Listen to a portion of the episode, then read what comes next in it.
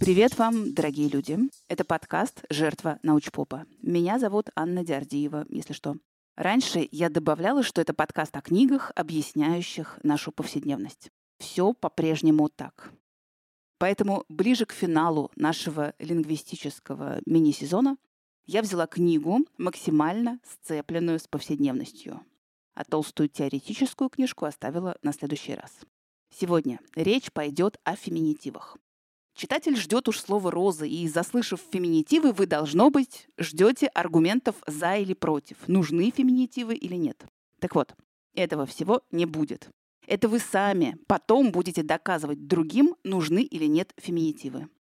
Сегодняшняя книга поможет сделать вам ваш спор более выпуклым и аргументированным, неважно, по какую сторону забора вы находитесь. И это книга Ирины Фуфаевой «Как называются женщины». Книга, вот тут не могу сдержаться, под безобразной обложкой. Розовенькой такой и с изображением женщины в стиле пинап который так дорог сердцу пожилых дальнобойщиков. Но, кажется, книга Фуфаевой адресована другой аудитории. По моим личным наблюдениям, структура споров о феминитивах довольно однообразна. В идеологической части нужны феминитивы, не нужны, очень мало пространства для спора. Потому что, ну, как минимум, странно, когда автор учебника Петерсона оказывается Людмилой Петерсон, а создатель шкалы Абгар оказывается Вирджинией. Потому что задача феминитивов — сделать женский труд таким же заметным, как мужской. Если кто-то об этом не задумывался, то его в споре про феминитивы, скорее всего, будет ждать небольшая лекция. Либо собеседники сразу разбегутся в разные стороны. Но зато самыми срачегенерящими оказываются темы, касающиеся формы феминитивов. Каким способом их надо или не надо образовывать? И здесь краткий список претензий к феминитивам выглядит так. Во-первых, феминитивы противоестественны и коверкают великий и могучий. Особенно много неприязни достается тем, которые образованы с помощью суффикса «к», вроде иллюстраторка, менеджерка, редакторка. Звучит искусственно и как-то неопрятно. Я слышала такую версию, что феминитивы, образованные при помощи «к», не приживутся в русском языке, Потому что подсознательно они воспринимаются как что-то плохое или даже как ругательство, вроде идиотка, маразматичка. Вот к этому аргументу из наивной лингвистики мы еще вернемся. Другая претензия к феминитивам. У нас уже все нормально. У нас есть слова общего рода. Можно же сказать «мой врач» и «моя врач», и будет сразу ясно, какого пола врач. Он лауреат Нобелевской премии, и она тоже лауреат. Все отлично со словами общего рода, пока рядом с ними не замаячит прилагательное. И тут начинается цирк. Как сказать про женщину? Моя научная руководитель? Детская писатель? Ответа нет. Третья претензия к форме феминитивов. Э, а давайте не будем делать из иллюстратора иллюстраторку. Давайте возьмем старые, добрые, исконные способы для обозначения женскости. Директор, директриса, автор, авторша, пилот, пилотесса. И тут оказывается, что каждый из этих вариантов нагружен каким-то дополнительным смыслом. Что авторша звучит уничижительно, пилотесса устаревшая, а директриса противно. Или нам только кажется, что здесь есть какая-то дополнительная смысловая нагрузка. Вот разберемся во всем в этом беспристрастно, то есть с лингвистической точки зрения. Начнем, пожалуй, с многострадального «к», суффикса, при помощи которого образуется, допустим, редакторка и с претензией в адрес его искусственности. Ну, не родной он какой-то. Давайте посмотрим на названия жительниц разных городов и стран. В Ростове – ростовчанки, в Петербурге – петербурженки, в Японии – японки. И назывались они так ровно с того момента, как в языке появилось название этих местностей. То есть петербурженки были в языке с XVIII века, ростовчанки еще раньше, ой, а суффикс «ка» такой же, как у редакторки. Но при этом ни петербурженка, ни ростовчанка не звучит пренебрежительно и искусственно. То же самое с последовательницами разных религий. Мусульманка или католичка, тот же суффикс «ка», но звучит он нейтрально и привычно. То есть в русском языке нет никаких естественных препятствий для образования феминитивов по типу редакторка. Феминитивы этого типа образуются уже очень давно. Но чувствуют себя эти феминитивы хорошо и никого не раздражают только когда обозначают место жительства, религию или национальность. Как только они начинают образовываться в словах, означающих виды деятельности, все пиши пропало. Способы, которыми в русском языке называются женщины деятельности, это одна из самых нестабильных частей этого самого языка. Есть такая популярная точка зрения, что вся эта языковая нестабильность началась в XX веке, когда женщины массово вышли на рынок труда и начали конкурировать с мужчинами. Вот тогда и появилась необходимость дать имя женским видам занятий. Да так, чтобы их не перепутали с мужскими. С одной стороны, да, необходимость тогда стала заметнее. С другой стороны, и феминитивы, и способы их образовывать, причем многочисленные, в языке появились гораздо раньше. Значит, и потребность отделять женские занятия от мужских тоже появилась раньше. Поэтому краткая историческая справка, откуда пошли феминитивы, точнее суффиксы женскости. Одним из самых древних способов образовать феминитив был суффикс «ниц», когда речь шла о занятии. Он калашник, она калашница. Оба пекут калачи. Он банщик, она банщица. Он конетельщик, она конетельщица.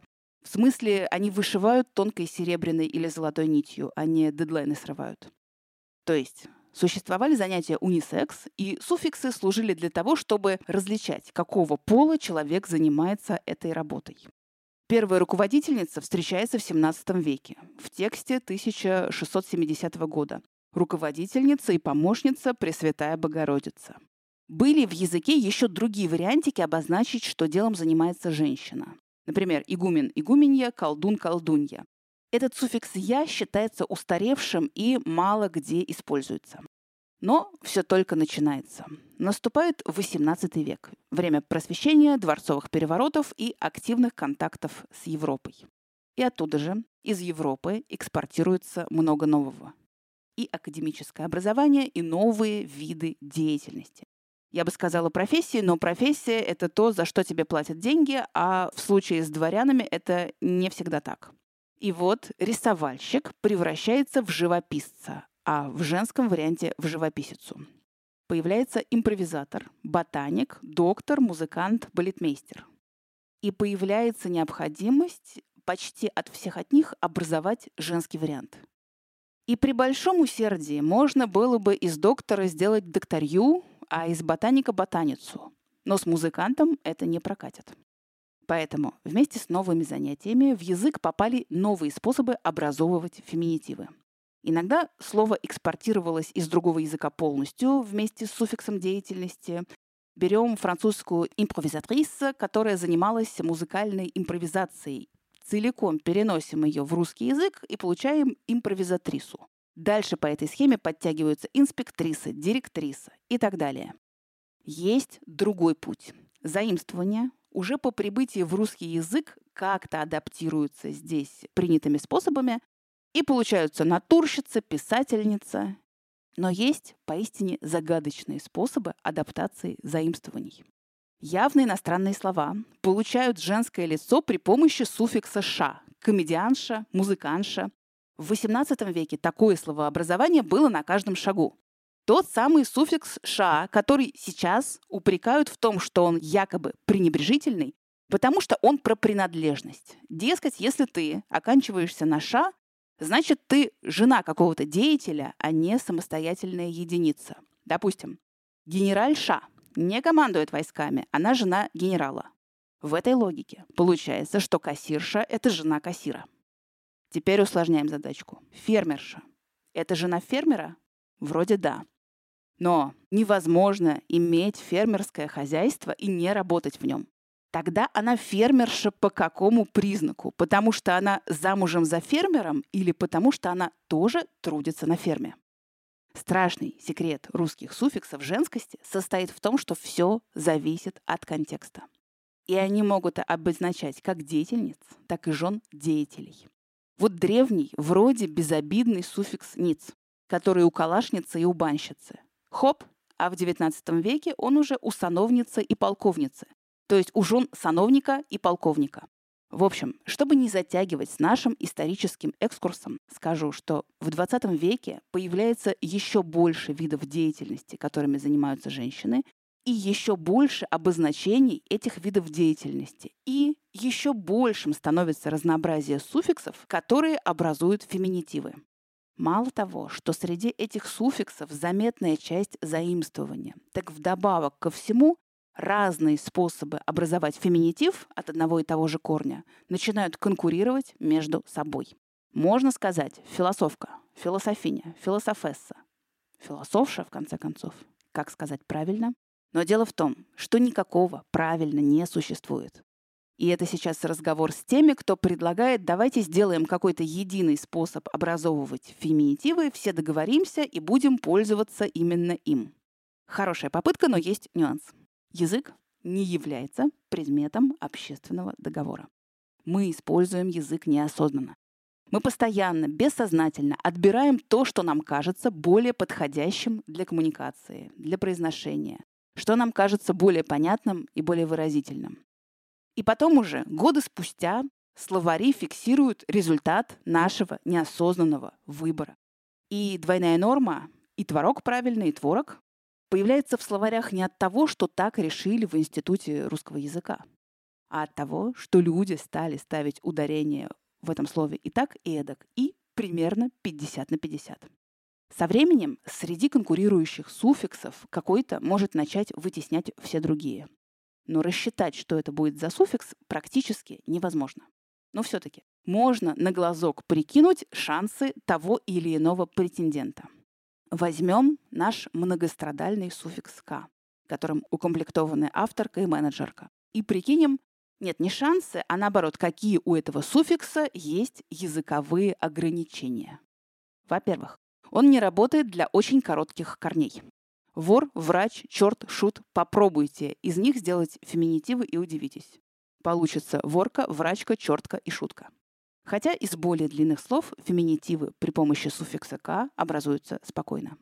Со вторым ограничением я столкнулась на собственном опыте. Когда слово «авторка» стало входить в обиход, то первый раз несколько я встречала это слово в письменном виде и спотыкалась об него глазом, потому что читала его как «авторка».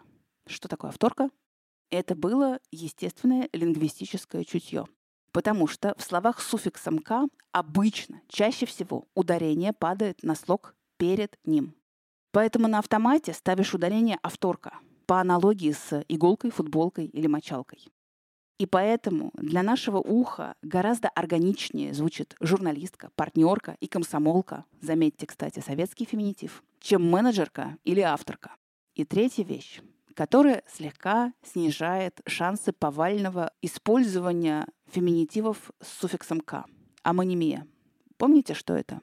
Когда два слова звучат одинаково, но означают разные вещи. Болгарка как инструмент и болгарка как жительница Болгарии. В принципе, в амонимах нет ничего страшного. Как минимум, из них можно сделать веселые мемасики. Но вот феминитивы на «к» будут вынуждены конкурировать с большим количеством слов, образованных точно так же, уже имеющихся в языке, но с другим смыслом. Художка — это художественная школа или художница. Режиссерка тоже занята, так называют режиссерскую версию фильма. Админка, кондитерка, дежурка — это люди или явления. Здесь есть потенциал для серьезной путаницы.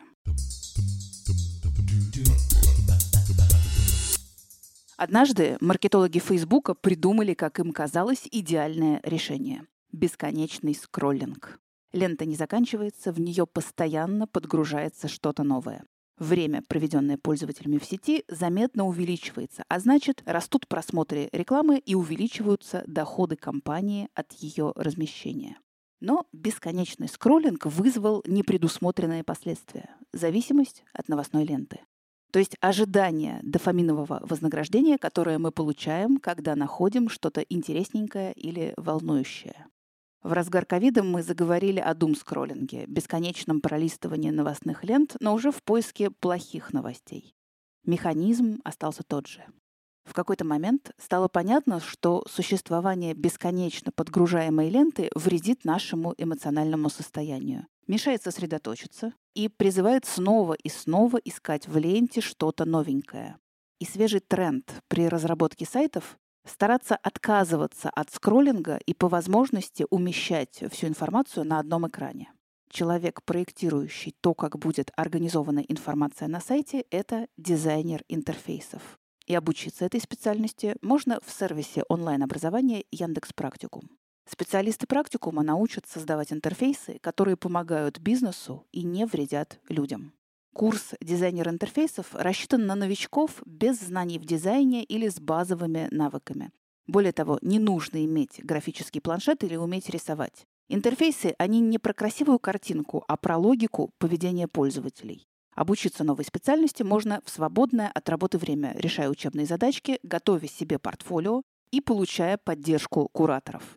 Яндекс Практикум готов помочь своим выпускникам с трудоустройством в штат и на фриланс. Там научат писать резюме и проходить собеседование. А еще дадут доступ к вакансиям компаний-партнеров, где ищут кандидатов именно с навыками выпускников практикума. Для записи на курс «Дизайнер интерфейсов» переходите по ссылке в описании эпизода. Там будет доступна бесплатная часть курса. А теперь давайте рассмотрим тот случай, когда говорят, ой, ты не нужны никакие феминитивы, что вы с ними как дети малые носитесь. Здесь претензии к чему? К форме феминитивов или к самой идее? Знаете, здесь и то, и другое. Есть несколько версий, почему люди активно отказываются от феминитивов. Версия первая, озвученная еще Ахматовой. Хорошо быть поэтессой почти так же хорошо, как поэтом. Женское здесь ощущается как более ущербное, менее полноценное, ну или, по крайней мере, требующее снисхождения. А потому, если уж конкурировать с мужчинами, то давайте конкурировать не из э, слабенькой женской позиции, а на равных. Как э, поэт с поэтом или как машинист с машинистом. Знаете, как по мне, это очень безопасная область конкуренции с мужчинами. Ну, есть же другие области. Например, попробовать женщинам конкурировать в зарплатах. Наверняка вы знаете эти статистические данные, что практически по всему миру женские зарплаты меньше мужских примерно на 30%. Мне тут сразу возразят, что примерно – это очень примерно, это средняя температура по больнице, и неизвестно, как собирались эти данные. Ну вот смотрите, чтобы далеко не ходить. Есть недавнее российское исследование, точнее опрос, про то, какой ежемесячный доход нужен людям для окончательного и бесповоротного чувства удовлетворенности жизнью. То есть людям давалась возможность помечтать. Неважно, что у тебя доход в 20 тысяч. Хочешь что ты, сколько? И знаете что? В этом опросе женщины мечтали о сумме дохода на 30% ниже, чем у мужчин. То есть даже в фантазиях женский запрос скромнее. Что уж говорить о реальности. Поэтому, если конкурировать, может не в области слов, а может, в области реальных доходов, товарищи женщины. 30% добавляйте короче, а лучше 50%. Кроме того, возвращаемся к причинам отказов от феминитивов. Их не приемлют люди, связанные с бюрократией или использующие бюрократический язык. Бюрократия стремится к унификации, к единообразию. В конце 1920-х в списке профессий, рекомендуемых для женщин, значилось 278 названий из которых 220 слов были феминитивами, то есть большинство. Проходит 50 лет. Госплан издает классификатор профессии рабочих, должности служащих и тарифные разряды. И что мы видим? Там уже большинство профессий в мужском роде, за исключением тех, которыми занимаются исключительно женщины. Няня, предельщица, прачка. И еще одна причина того, что люди не хотят использовать феминитивы. Ощущение избыточности. Зачем женскими суффиксами дублировать уже имеющуюся информацию? Профессор Петрова. И так понятно, что это женщина. Зачем из нее делать профессоршу или профессорку? Это работает, пока у нас не появляется Петерсон, автор учебника Петерсона, который при ближайшем рассмотрении оказывается Людмилой. И пол по этой фамилии отгадать решительно невозможно. Но и это еще не все. Дело в том, что у многих профессий общего рода есть выраженная семантика женского или семантика мужского. Ну, ощущается она как женская или ощущается как мужская. То есть, можно сказать, режиссер Кира Муратова. Мы допускаем, что режиссеры и женщины, и мужчины. Но вот сказать генерал Петрова, ну как-то язык не поворачивается. То есть нам ничто не препятствует сделать из генерала слово общего рода. Но оно же мужское семантически. И когда мы из слов общего рода, таких как врач или кассир, делаем слова с женской семантикой «врач сказала», «кассир пробила», это воспринимается как нечто совершенно естественное. Но когда генерал приняла решение, ну бред какой.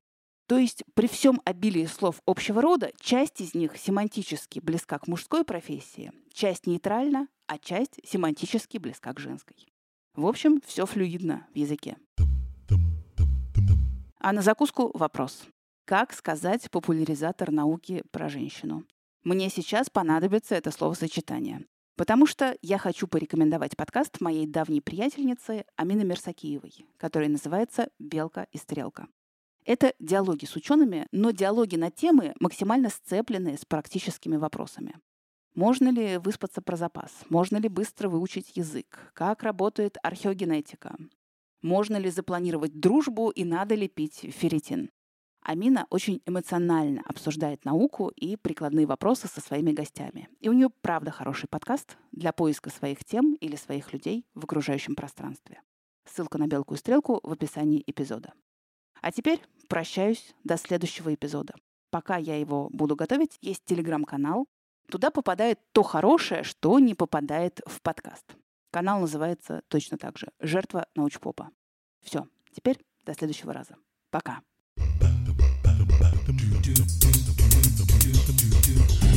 do do